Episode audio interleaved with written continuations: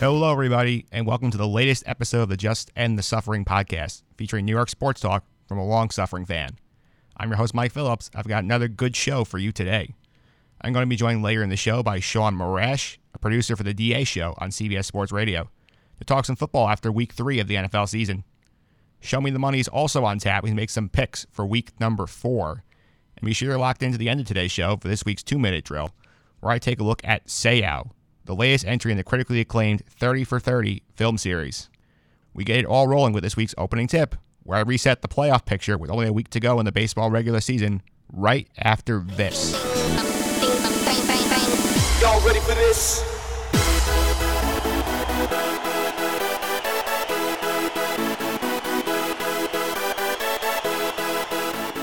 Welcome back to this week's opening tip. We're going to catch up on what's been happening in the baseball playoff push. We started getting into that a little bit last week, where we had took a look at the Yankees and what their issues are with my chat with Justin Diaz. That's where we're going to begin today. The Yankees were officially eliminated from the AL East race on Thursday when they lost to the Boston Red Sox, but now they are officially in the playoffs. By beating the Baltimore Orioles on Saturday in walk-off fashion, the Yankees clinched a wildcard berth. Now, whether they're going to host the game or go to Oakland, which has a match number of one entering play on Monday, remains to be seen. But that game might have come with a cost. Shortstop Didi Gregorius tore cartilage in his wrist sliding into home to score the winning run on Saturday. And now there's doubt of whether he's going to play the rest of this year. Losing Didi this close to the playoffs is a huge deal for the Yankees' chances of making a deep October run. Aaron Boone said over the weekend that Gleyber Torres will get some playing time there. Adeiny Hechavarria will also factor in, but both options are a huge downgrade from having Didi at short and Gleyber Torres at second base. Here's what else we know about the Yankees, some stuff we've learned over the past week. Gary Sanchez, despite his struggles, locked in as the Yankees catcher. I think this is the right decision, despite his defensive issues, despite the fact that Romine's had a pretty good year. Gary Sanchez is a game breaking catcher offensively. All he needs to do is get hot, and he can help carry them through the playoffs. I think that's the right choice. The other interesting thing the wild card starter, still up in the air. Masahiro Tanaka figures to be in the lead. He did get hit pretty hard by the Red Sox last week, but I still think he's got a good shot. J.A. Happ still in the mix.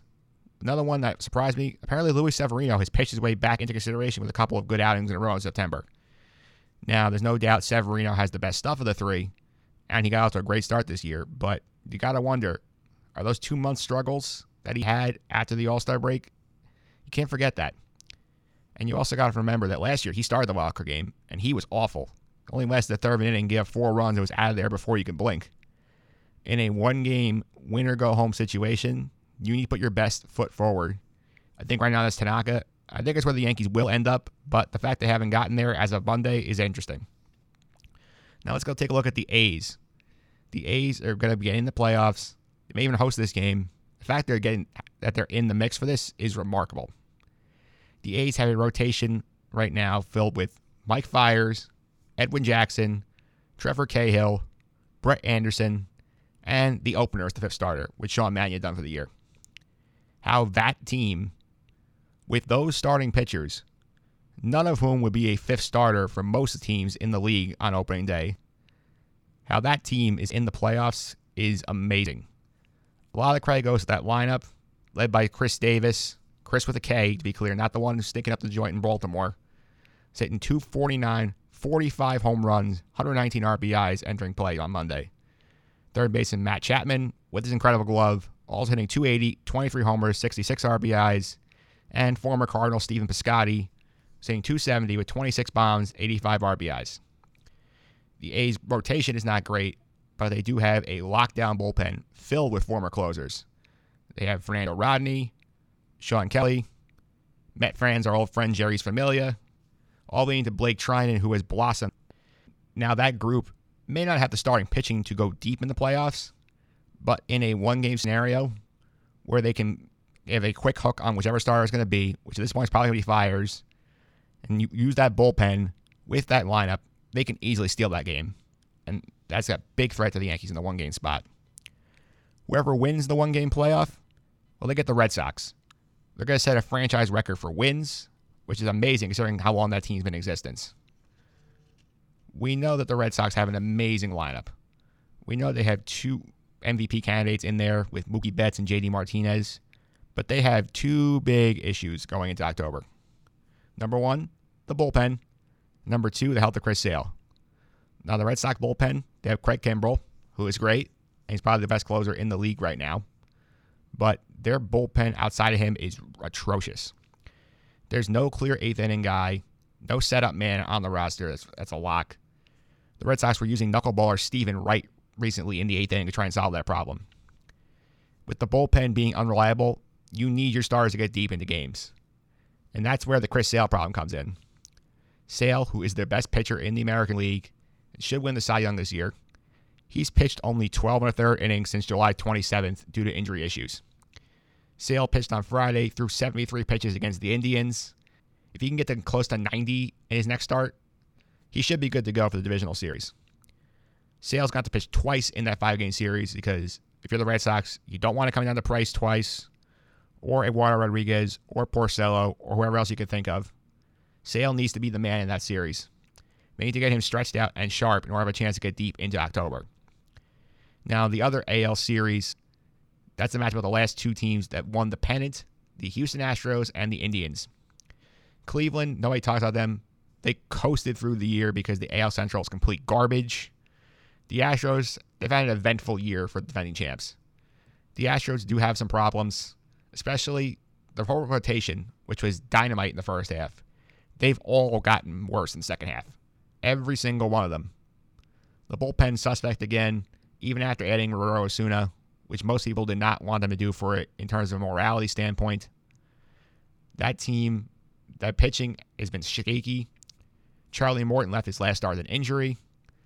They've got nothing out of Carlos Correa, who's been hampered by back problems a lot of the year. George Springer is banged up. This team is vulnerable in the playoffs. I think the Indians could easily take them out. They have a dominant rotation. Corey Kluber, Mike Clevinger, Carlos Carrasco are going to start in the playoffs, and be, they could be very good in a short series. Adding Josh Donaldson also lengthens that lineup, which is very talented. And they're getting slept on because they only have 85, 86 wins right now. This team has the right mentality to get in deep into the playoffs. They have the right setup. They have a great pitching staff. The bullpen's been shaky, but they have the names experience back there with Cody Allen and Andrew Miller. Brad Hand's been a huge pickup for them. I think the Indians are a deep sleeper to get out of the American League and get to the World Series. National League, still a bit chaotic. We, we got a little bit of clarity over the weekend. The Braves finally clinched the National League East. Atlanta's definitely had a schedule, but they are a young, talented team playing with house money, and that's always scary in October. Remember what happened with the Mets in 2015? They got there with house money because nobody thought they were going to get there when they were 52 and 50 at the middle of the season. But this team, they have the talent. They have young guys like Ozzy Albies and Ronald Acuna Jr. experiencing the playoffs the first time. They're going to be very, very scary in a few years. The fact they're here already, look out. The rest of the NL field still up for grabs. NL West, Diamondbacks officially eliminated over the weekend. Now it's down to the Dodgers and the Rockies. LA is up a game in the loss column entering play today. The Dodgers get those Diamondbacks and the Giants on the road in the last week of the season. Both of those teams could be motivated to try and knock the Dodgers out. The Rockies are home. They get the NL East teams that were just eliminated from the playoffs, the Phillies and Nationals. Who knows how those teams are motivated to play in those games? The loser of the NL West still in the mix of second wild card. The top wild card team coming from the NL Central. The Cubs are in the lead in that division with a week to go. They're up two and a half on Milwaukee. They should be able to hold on to that. On paper, the Cubs have the deepest roster in the National League. It's a matter of like if they can play together when they get to October. Coming up right behind the Milwaukee Brewers. The Brewers had a fast start, faded a bit down the, down the stretch, got hot again in September, thanks to Christian Yelich. Yelich has been outstanding this year, hitting 322, 32 homers, 96 RBIs, 21 steals in 140 games. He's basically stolen that National League MVP award. And the Brewers, who looked like they were about to fade out of the playoffs a month ago, are now set to get back in for the first time since 2011 when they lost to the Cardinals in the NLCS. Speaking of those Cardinals, they play Milwaukee starting on Monday. Big, big series for both teams. The Cardinals, everybody wrote them off in midseason when they fired Mike Matheny. That club has come together very well since. The problem is they have the toughest schedule of anybody left in playoff contention.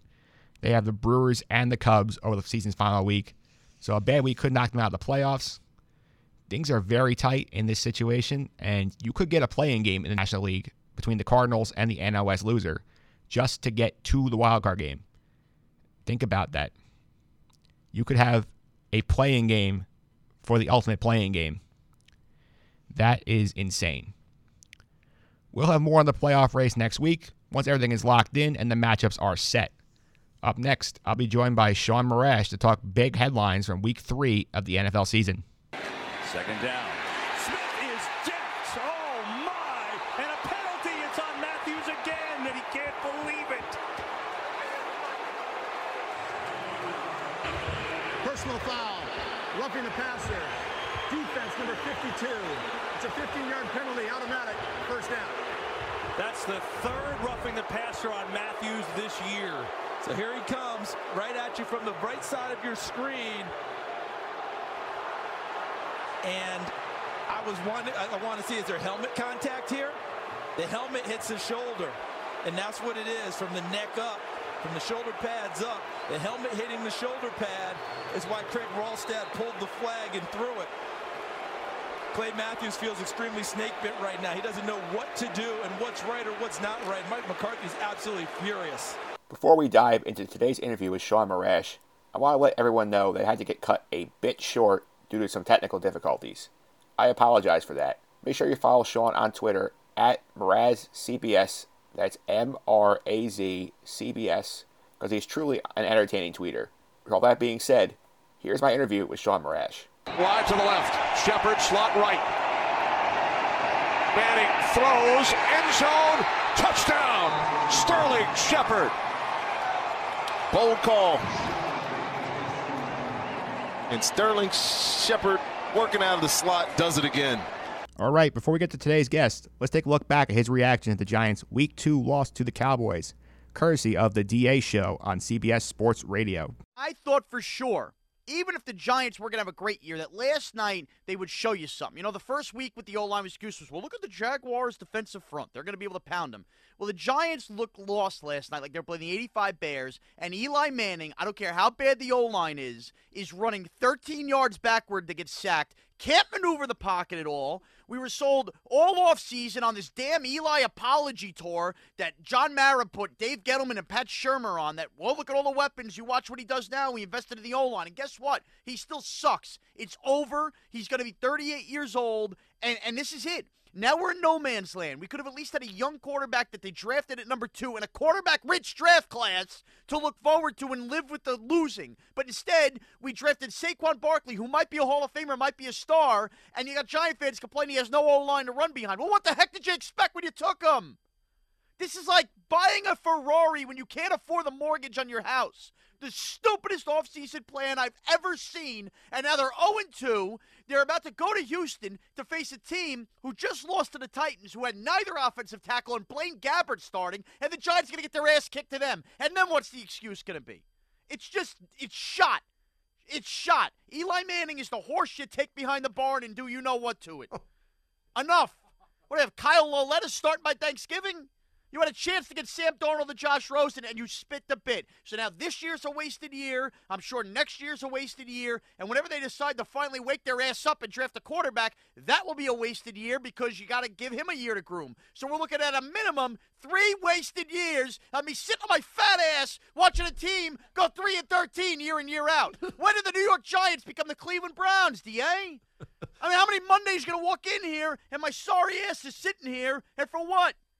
I'm missing out on valuable family time or doing something healthy with my life to sit on the couch. You know, my parents don't even have air conditioning. It's 95 degrees last night, and we can't move the ball. Got an all-world receiver. I'm checking down every down. You're down three scores, four minutes left. DA, Pat Shurmur's, you know, let the play clock tick down the last second. He's making Ben McAdoo look like Vince Lombardi. Joining me today is the producer of the DA show for CBS Sports Radio and an on-air personality whose voice you just heard in that rant about the Giants. Sean Marash. Sean, welcome. How are you today? Mike, what's going on, man? How are you doing? I'm doing very well. You were very fired up week two after the Giants lost that game to the Cowboys. We saw them play this Sunday. They picked up a big 27 22 win. How has that performance changed how you feel about this team? It at least gave me some kind of relief that every Sunday we could see an honest effort. And if that's the case, it, then this win literally means nothing. Right? You, know, you got to see how they get after Drew Brees, get after the Saints, and remember, it's still been since 2015 if this Giant team has scored 30 plus points. So they still won three games last year. If they stay status quo, maybe that Houston game is one of three. Uh, positive signs overall, but I need to see more before I totally change my outburst and my outlook after the way they looked versus Dallas from week two. Yeah, one guy who looked a lot better from week two to week three was Eli Manning. He got, he got sacked four times still. His best game of the year goes 25 or 29, 297 yards, two touchdowns.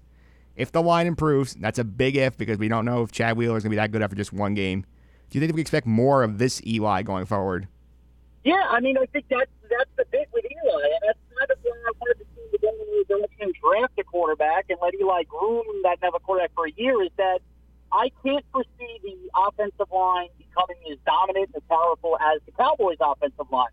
And if Eli Manning needs a Cowboy-like offensive line to be able to still pick defenses apart, well, then you're never going to see that. But he got enough protection and had enough time. And it didn't look like he was scared to have to check down to Barkley under every throw. And whether it had to do with just trust, uh, you know, you had a, a veteran John Greco taking over center for Jon Halapio, and obviously Chad Wheeler, an undrafted rookie last year, now in his second year, replacing Ereck Flowers. Maybe that did the trick because his offensive line still Wheeler got up a little bit. Wasn't great, but it was light years better. And if Manning doesn't need a perfect offensive line, as I tend to think he is, well, that changes things, and Manning probably can stick away for another two, three years. But again, let's see this game not just be an outlier. Let's continue to see this improve. If the offensive line continues to get better, I suspect Eli Manning and this offense will continue to roll. All right, the Giants this week they come home, they play the Saints. The Saints been vulnerable on defense all year. They're still two and one. Do you think the Giants showed enough in Week Three? You think they can give the Saints a game and possibly steal it and get back to 500? Yes, I do. Because much like the like the Texans, obviously the Saints at two and one kind of feel like a like a fraudulent two and one. Let's not forget they're at least one Zane Gonzalez kick away from losing to the Cleveland Browns at home. And last week, the Atlanta Falcons all beat up on defense. They lost Keanu Neal earlier in the year, lose Ricardo Allen in that game. Both of their starting safeties gone. And, and it takes moments like that for the teams to get going. Their defense atrocious. Lost Patrick Robinson for the year. Last year, New Orleans finally put together a solid defensive season, only to have things kind of blow up their face. The last three Giants Saints games, all of them are determined by a field goal or less. And when you get them outdoors, I know this is a cliche, the same offense doesn't quite hum as well as it has. Just two years ago, that Giants team that went 11 5 played the Saints earlier in the year. Giants won the game 16 13. I know it was a better Giants defense overseas now, even though the defense looks pretty good. But Drew Brees and that same offense absolutely can be had. You know, they're starting to put their points, don't get me wrong, but they can be slowed down, particularly on the road, particularly outdoors, even if it's not in the element. And I think the Giants do have a, a damn good chance of winning this game on Sunday. Yeah, they can get back on track. That would be huge. Let's go to the Jets for a minute. I have the misfortune of rooting for this miserable football team. They managed to blow a 14 0 lead in Cleveland last Thursday. The Browns got their first win in two years. When you watched that game, what was the biggest problem that you saw with the Jets? Defense. I think a lot of people will point to Sam Darnold and turnovers and whether he can break Peyton Manning's interception record from his rookie year. But you know what? You're going to expect bumps in the road with this with the offense and with Sam Darnold. That comes with the territory of having a rookie quarterback. I mean, it's just part of the deal. But on defense, this should have been what carried this team this year. Avery Williamson at linebacker, Darron Lee at linebacker, uh, adding guys in the secondary like Trumaine Johnson. Jamal Adams could be an overall safety. The names are littered. Leonard Williams seems to get out of sack in a year and a half. The name brand is literally all over this defense. Go to week two in Miami. After making that an eight-point game, a one-score game, the defense just Uh, collapsed, buckled, lying down able to do what he wants. And then in, week two, I know it's a short week, but Baker Mayfield still being a rookie, like you have a rookie in Sam Darnold, you can't allow yourself at the defense to just be there. You have to be a defensive football team that just relies on that and keeping the team safe and letting Sam Darnold be able to have a chance of winning. You were handed a 14 nothing lead. You cannot blow that game. The Jets' most glaring weakness is defense. And you know what? Starts the head coach. He was the best head coach to begin with. All right, last question. quick thoughts on the roughing the passer problem, where it seems like half of these calls are just ridiculous and like routine football players getting flagged now. Well, much like the rest of the NFL, even if domestic and everything on the same category, you know, and the NFL players, that they don't have a clue. One league that just constantly guessing, you think they're doing the right thing in public view, only to have it blow up on them. And the idea of keeping quarterbacks healthy, you know, I want to see my I want to see quarterbacks healthy. Think about what the NFL came off of last year when we were with Aaron Rodgers for the year, Deshaun Watson for the year. We didn't have Andrew Luck at all. Then you think about guys like Casey Watt, Odell Beckham. They had so much fun having a loss last year that it's supposed to lead in the NFL anyway.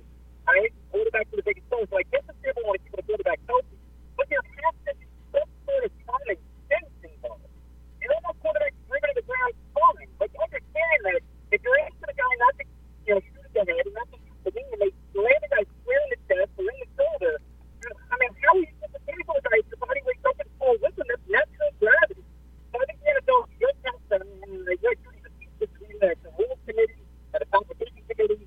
They're going to look into this to see if there's anything at all they could change. So I, I wouldn't wait until you if if you really feel like you could add some common sense and some clarity, all referees on a freaking Wednesday and have a conference and figure out what's going on because it's a joke. I mean, the, the Packers have a tie right now because of that last goal and play Yankees that extended the try. The Vikings maybe win this. It's not for that long try against the 49ers, but nonetheless, that's such a joke. And I haven't had the two weeks to play Matthews. And then you think I was William Hayes and the Dolphins, Terry ACL defensively, trying not to put us in anything. The NFL is getting close to the fans down right now. And something needs to be done now and not after the season. I agree with that. I know you have to run, so do you want to let everyone know how to follow you on social media and some of the stuff you're up to? Absolutely. You can check me out at Monroe CBS, at M-N-O-C-B-S. Uh, on Instagram and Twitter. Check out the DHL numbers starting on them from noon Eastern through September 6th. I'm with CMB, Mark Scott Carl, and Max Gray, 1 to 3 p.m. Eastern on WFAN.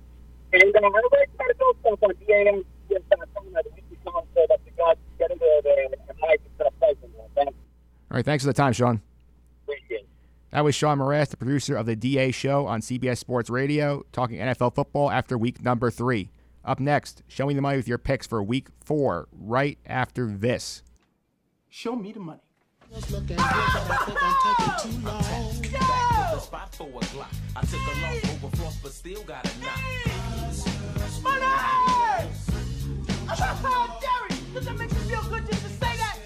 All right, and we're back with Show Me the Money for week number four of the NFL season. Joining me today to make the picks is a guy who honestly inspired this segment. That's my good friend Will Smith. Will, how are you doing today? I'm good, Mike. How are you? Doing good. Just to be clear, this is not the actor, not the relief pitcher on the Giants, correct?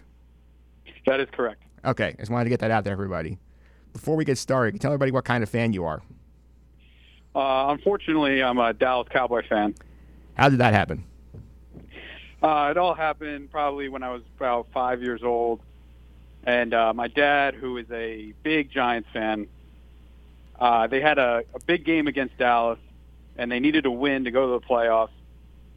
And they were up 20, 28-3 in the third quarter, and Dallas came all the way back and beat them. And he was so visibly upset. I said, I'm going to root for that team from now on. And did you get any Super Bowls out of that experience, or was this after the run? Uh, this was after the run. So you get you get bonus points for not being sucked in by the '90s team that won the Super Bowl. Very, very true. All right. Last week the Cowboys they beat those Giants again. Week two, week three against Seattle, not so well. Dak Prescott with two big picks to one-time Cowboy target Earl Thomas. They lost. What were your big takeaways from that game? I, I took away that Dak tried to put too much on his back. Uh, Ezekiel Elliott had 137 yards rushing, and they just stopped giving the ball. Yeah, he had a big fumble in the fourth, but the guy had 137 yards against that front seven. Yeah, that's pretty. That's something else. I think just the fact that they're just been their offense has no weapons whatsoever. I mean, Dak, Dak is not a bad quarterback, but when your receivers can't get open, he's not going to make the throws. All right, let me give you some numbers real quick to throw by you. These are two quarterbacks over their last 13 starts. Quarterback A has thrown for 2,396 yards, 10 touchdowns, 11 picks. Quarterback B has thrown for 2,326 yards, 11 touchdowns, 12 picks. You want to take a guess who they are? I know that stat. One's Dak Prescott, and the other one is Brock Osweiler. That's not good. That is terrible. Are you worried about Dak's ability to lead this team long term? I am, uh, hundred percent. Why would you? Why do you think you were? What's the big issue? Is it the fact that he doesn't have the weapons? Is it the fact that like he doesn't can't win by himself? What do you think the problem is? It's a combination of both. Like I think Dak could get the job done if he had weapons on the outside. Um, but now that he doesn't, it's all on him, and he's not that kind of quarterback that can just win on his own. He's not Drew Brees. He's not Aaron Rodgers. All right, the Dallas is playing the Detroit Lions this week. The Lions look good last Sunday. They beat the Patriots Sunday Football. We were watching that game. What do you think their chances are to beat the Lions and get back to 500? Uh, not good at all, to be honest. I uh, there, I don't. There's no games that I really feel good about, especially how good the Lions looked against the Patriots defense, running the ball, passing the ball. Uh, Sean Lee's going to be out this weekend, so it doesn't look good for Dallas. Yeah, and Sean Lee's a big key to that defense because without him, they just seem to take five steps backwards. Uh, five is an understatement, probably like 10, 15 steps backwards. All right. Before we move on to the picks, let's reset where we are in the Just and the Suffering pick challenge heading into week four. Our good friend Justin Diaz was here last week making picks for the, cha- the challengers. He went 3 and 0. He picked the Saints, getting 3 in Atlanta, the Steelers minus 1 in Tampa Bay, and the Dolphins minus 3 at home against John Gruden's Raiders. It sounds like he did pretty good. That's a lot to live up to. This is how my week went.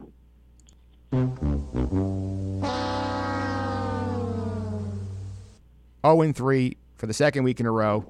I took the Packers minus 3 in Washington. That worked out tremendously.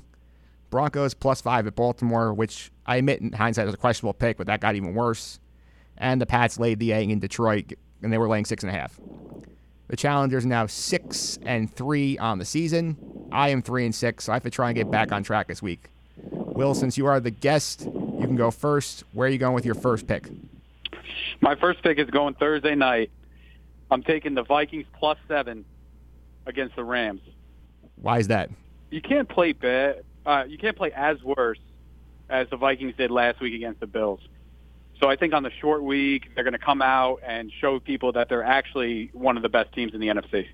Even though the flight they're flying out west on the short week, that doesn't bother you.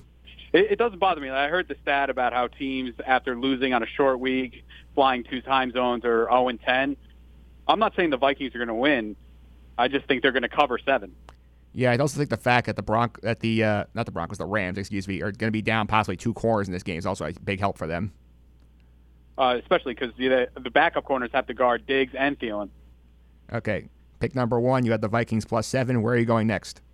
I'm going Green Bay Packers minus nine and a half. Okay, they now you get the Bills in that game. The Bills who just beat the Vikings. What makes you so confident in the Packers? That was just a flash in the pan for the Bills. Green Bay coming off a bad loss against Washington in Washington. I think the the, the Green Bay Packers win by at least two touchdowns. You're not buying the Josh Allen hype? Not at all. All right, so you have the Packers minus nine and a half. And where are you going with your third pick? Last pick, I'm going to go with Tom Terrific. When's the last time you saw a Patriots team under Tom Brady go one and three? Not very often. So I'm going to take them with the seven, saying they're going to beat the undefeated Dolphins by 10. Yeah, and the fact that the game's in New England helps a lot because Brady struggles in Miami big time. Yep. Well, now the Dolphins are three and zero. They've beat they've beaten the Titans, they beat the Jets, and they beat the Raiders. It's not exactly the world's best competition. You think that the jump up to face New England is gonna is gonna set them back? It, it will probably set them back a little bit. I could see the Dolphins putting up a fight until like the third quarter, and then Tom Brady just turns it on. Yeah, I took the Dolphins as an under in my uh, picks at the beginning of the year, so that was a six and a half numbers. I'm in trouble there already. Yeah, it looks like they're going to get past that six and a half. They'll probably get eight and eight or seven and nine, Yeah. maybe even better than that. Yeah, they'll be right there, and that's gonna that's gonna cost me one pick, but hopefully I'll get make it up somewhere else. I'm gonna I'm gonna go now. My first pick of the week. I'm taking the LA Chargers laying 10 and a half at home against the San Francisco 49ers. Obviously, the 49ers are hurt by Jimmy Garoppolo being out for the season, and that's a big downgrade going from him to CJ Beathard. Last year, Beathard started six games the 49ers were outscored 164 to 98 in those contests.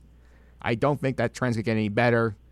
The, the uh, Chargers are coming off that big loss to the Rams last week. I think that Rivers is going to put up a bunch of numbers. They're going to win by at least two touchdowns. I would have to agree with that because C.J. Beathard is not an NFL quarterback. I could just see the Chargers getting out 21-3 early and just stopping them on D. Yeah, and the Chargers are one and two, and they thought a lot of people thought they were going to win the West this year, and now that they are behind the Chiefs, who got out three and zero, they need to get a win and get back on track. Yes, they do. All right, pick number two. I am going with the Chicago Bears minus three at home against the Fighting Fitzpatricks.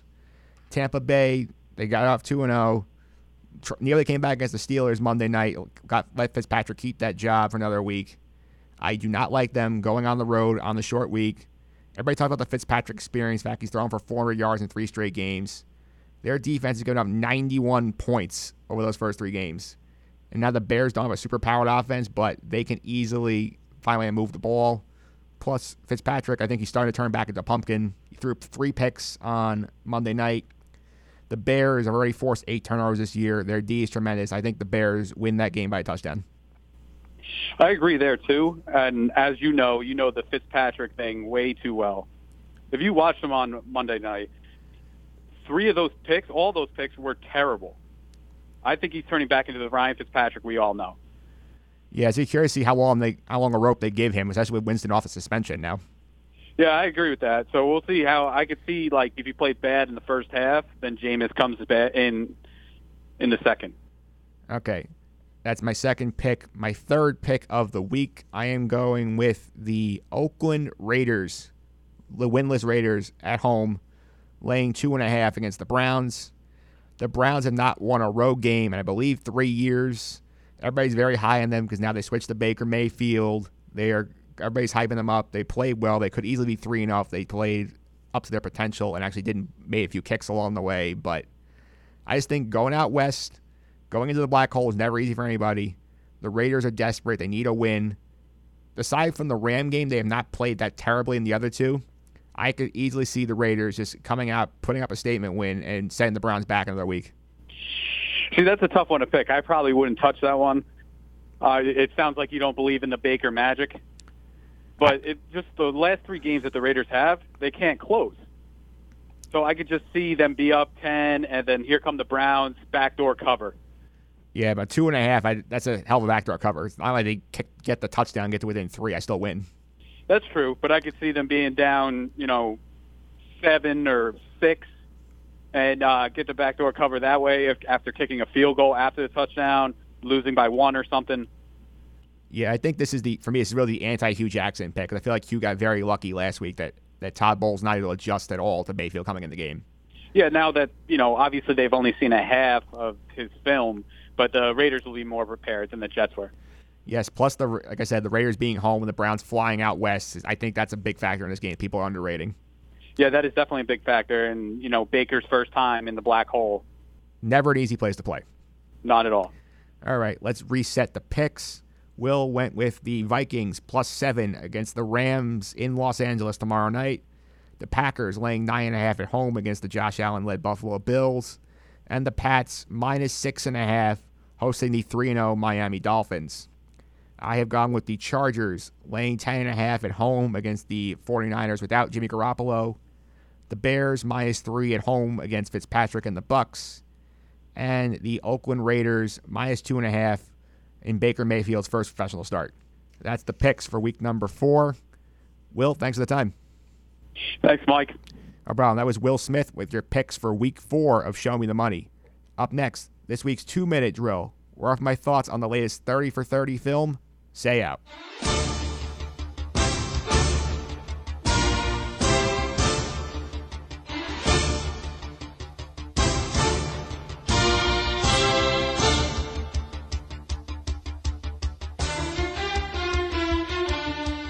Welcome back to this week's two minute drill.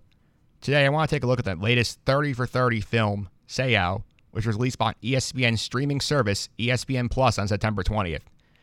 Directed by Kirby Bradley, the film looks back at the life of Hall of Fame linebacker Junior Seau, who played in the NFL for 20 years before committing suicide in 2012 at the age of 43. I watched this whole thing. I stream, I had ESPN Plus. I streamed the whole thing over the weekend. Took a look at it. At the beginning of the movie, they take a lot of time reminding you how great a player Seau was. The San Diego Chargers made their only Super Bowl appearance in franchise history in 1995, and Seau was the star of the AFC Championship game. In that game, with a bad shoulder, Junior Seau made 16 tackles and was all over the field. They upset the Steelers in Pittsburgh and got the Super Bowl. Granted, they got waxed there by the 49ers, but Seau's achievements cannot be forgotten there. Seau was such a tough player that he once got stitches on the sideline during a game after getting a gash on his chin. He got stitches during a football game to get back in the football game. That tells you how tough he was. That toughness gives way to darkness. And the rest of the film at this point, and the rest of the film at this point goes into the downward spiral Seau went in for the rest of his life. And you can see this early in the movie and early in his life. Seau was a very happy, very joyful guy had a great career, beautiful wife, four kids. Bradley shows all of that. But as his career progresses, Seau's personality began to change. He grew darker, more distant from his family, moodier than he'd ever been. And Bradley does a great job showing you this through footage. There are clips of Seau earlier in his life where he's happy, he's smiling, he's engaged, he's looking right at you, make you feel like you're the best guy in the world. But later in his life, they show these clips of him in interviews. He's not looking at the camera. His eyes are not there. He looks depressed. He looks like he's not even aware where he is at times. It's very disturbing. Everyone knows the tests on Seau's brain after his death revealed that he was suffering from CTE. But what Bradley does very well here, he shows you some warning signs along the way through interviews with people who knew Seau in his life. Seau's ex-wife describes how he would come home from practice after suffering a concussion and say, quote, my head is on fire. And know that his personality would change on a dime at the end of their marriage. He also talks to soccer player Taylor Twellman, who knew Seau when Seau was playing for the Patriots at the end of his career.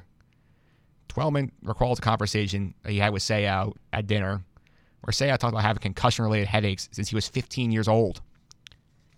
At that point, Seau was in his mid-30s. One thing that was striking throughout the film was seeing Seau's film Jake reading entries from Seau's personal journal throughout the film. It was an incredibly compelling way to track how Seau's thoughts changed as his life progressed. It got darker. The quotes were scary. It was incredible. Bradley also got an account from Seau's girlfriend at the time of his death. She described how she found his body on the day he took his own life. That was gut wrenching.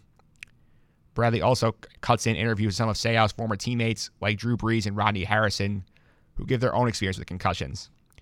Rodney Harrison says in the movie that he never got a concussion test in his football career. It's incredible to think that a guy who played as hard as Rodney Harrison did was never checked once for a concussion. Another former teammate of Junior Seau's, Fred McCrary, admits that he still gets unbearable headaches at times, and that the pain from these gets so bad that he has had thoughts about how being dead we better than living with the pain from those headaches.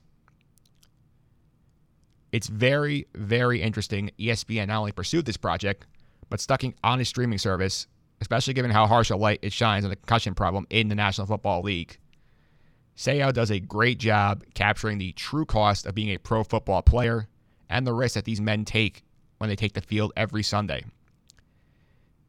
ESPN Plus requires a subscription, but you can access it with a free trial. I highly, highly, highly recommend that you check this film out if you are a football fan.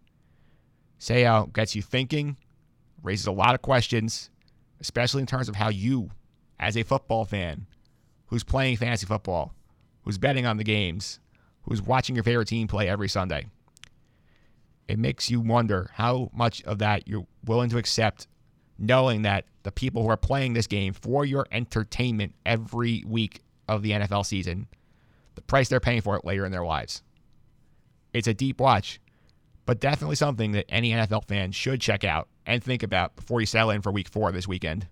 And that's going to do it for today's show. I want to thank my guest, Sean Marash, for coming on to talk week three of the NFL, and Will Smith for making picks for week four in Show Me the Money. If you want more good stuff like this podcast, including a look at why the Knicks are smart for sitting out the Jimmy Butler sweepstakes, be sure to check out the blog over at justendthesuffering.wordpress.com. You can also subscribe to this podcast on iTunes simply by searching for Just End the Suffering in the podcast store. Feel free to leave your feedback and star ratings to help make the show even better. You can also follow me on Twitter at mphillips331. That's M P H I L L I P S 331. And tweet at me with the hashtag playing game if you made it to the end of this week's show. Be sure you're locked in next week as we take a look at the playoff matchups in baseball and make more NFL picks and show me the money. Until then, I hope you have a better week than Jets fans.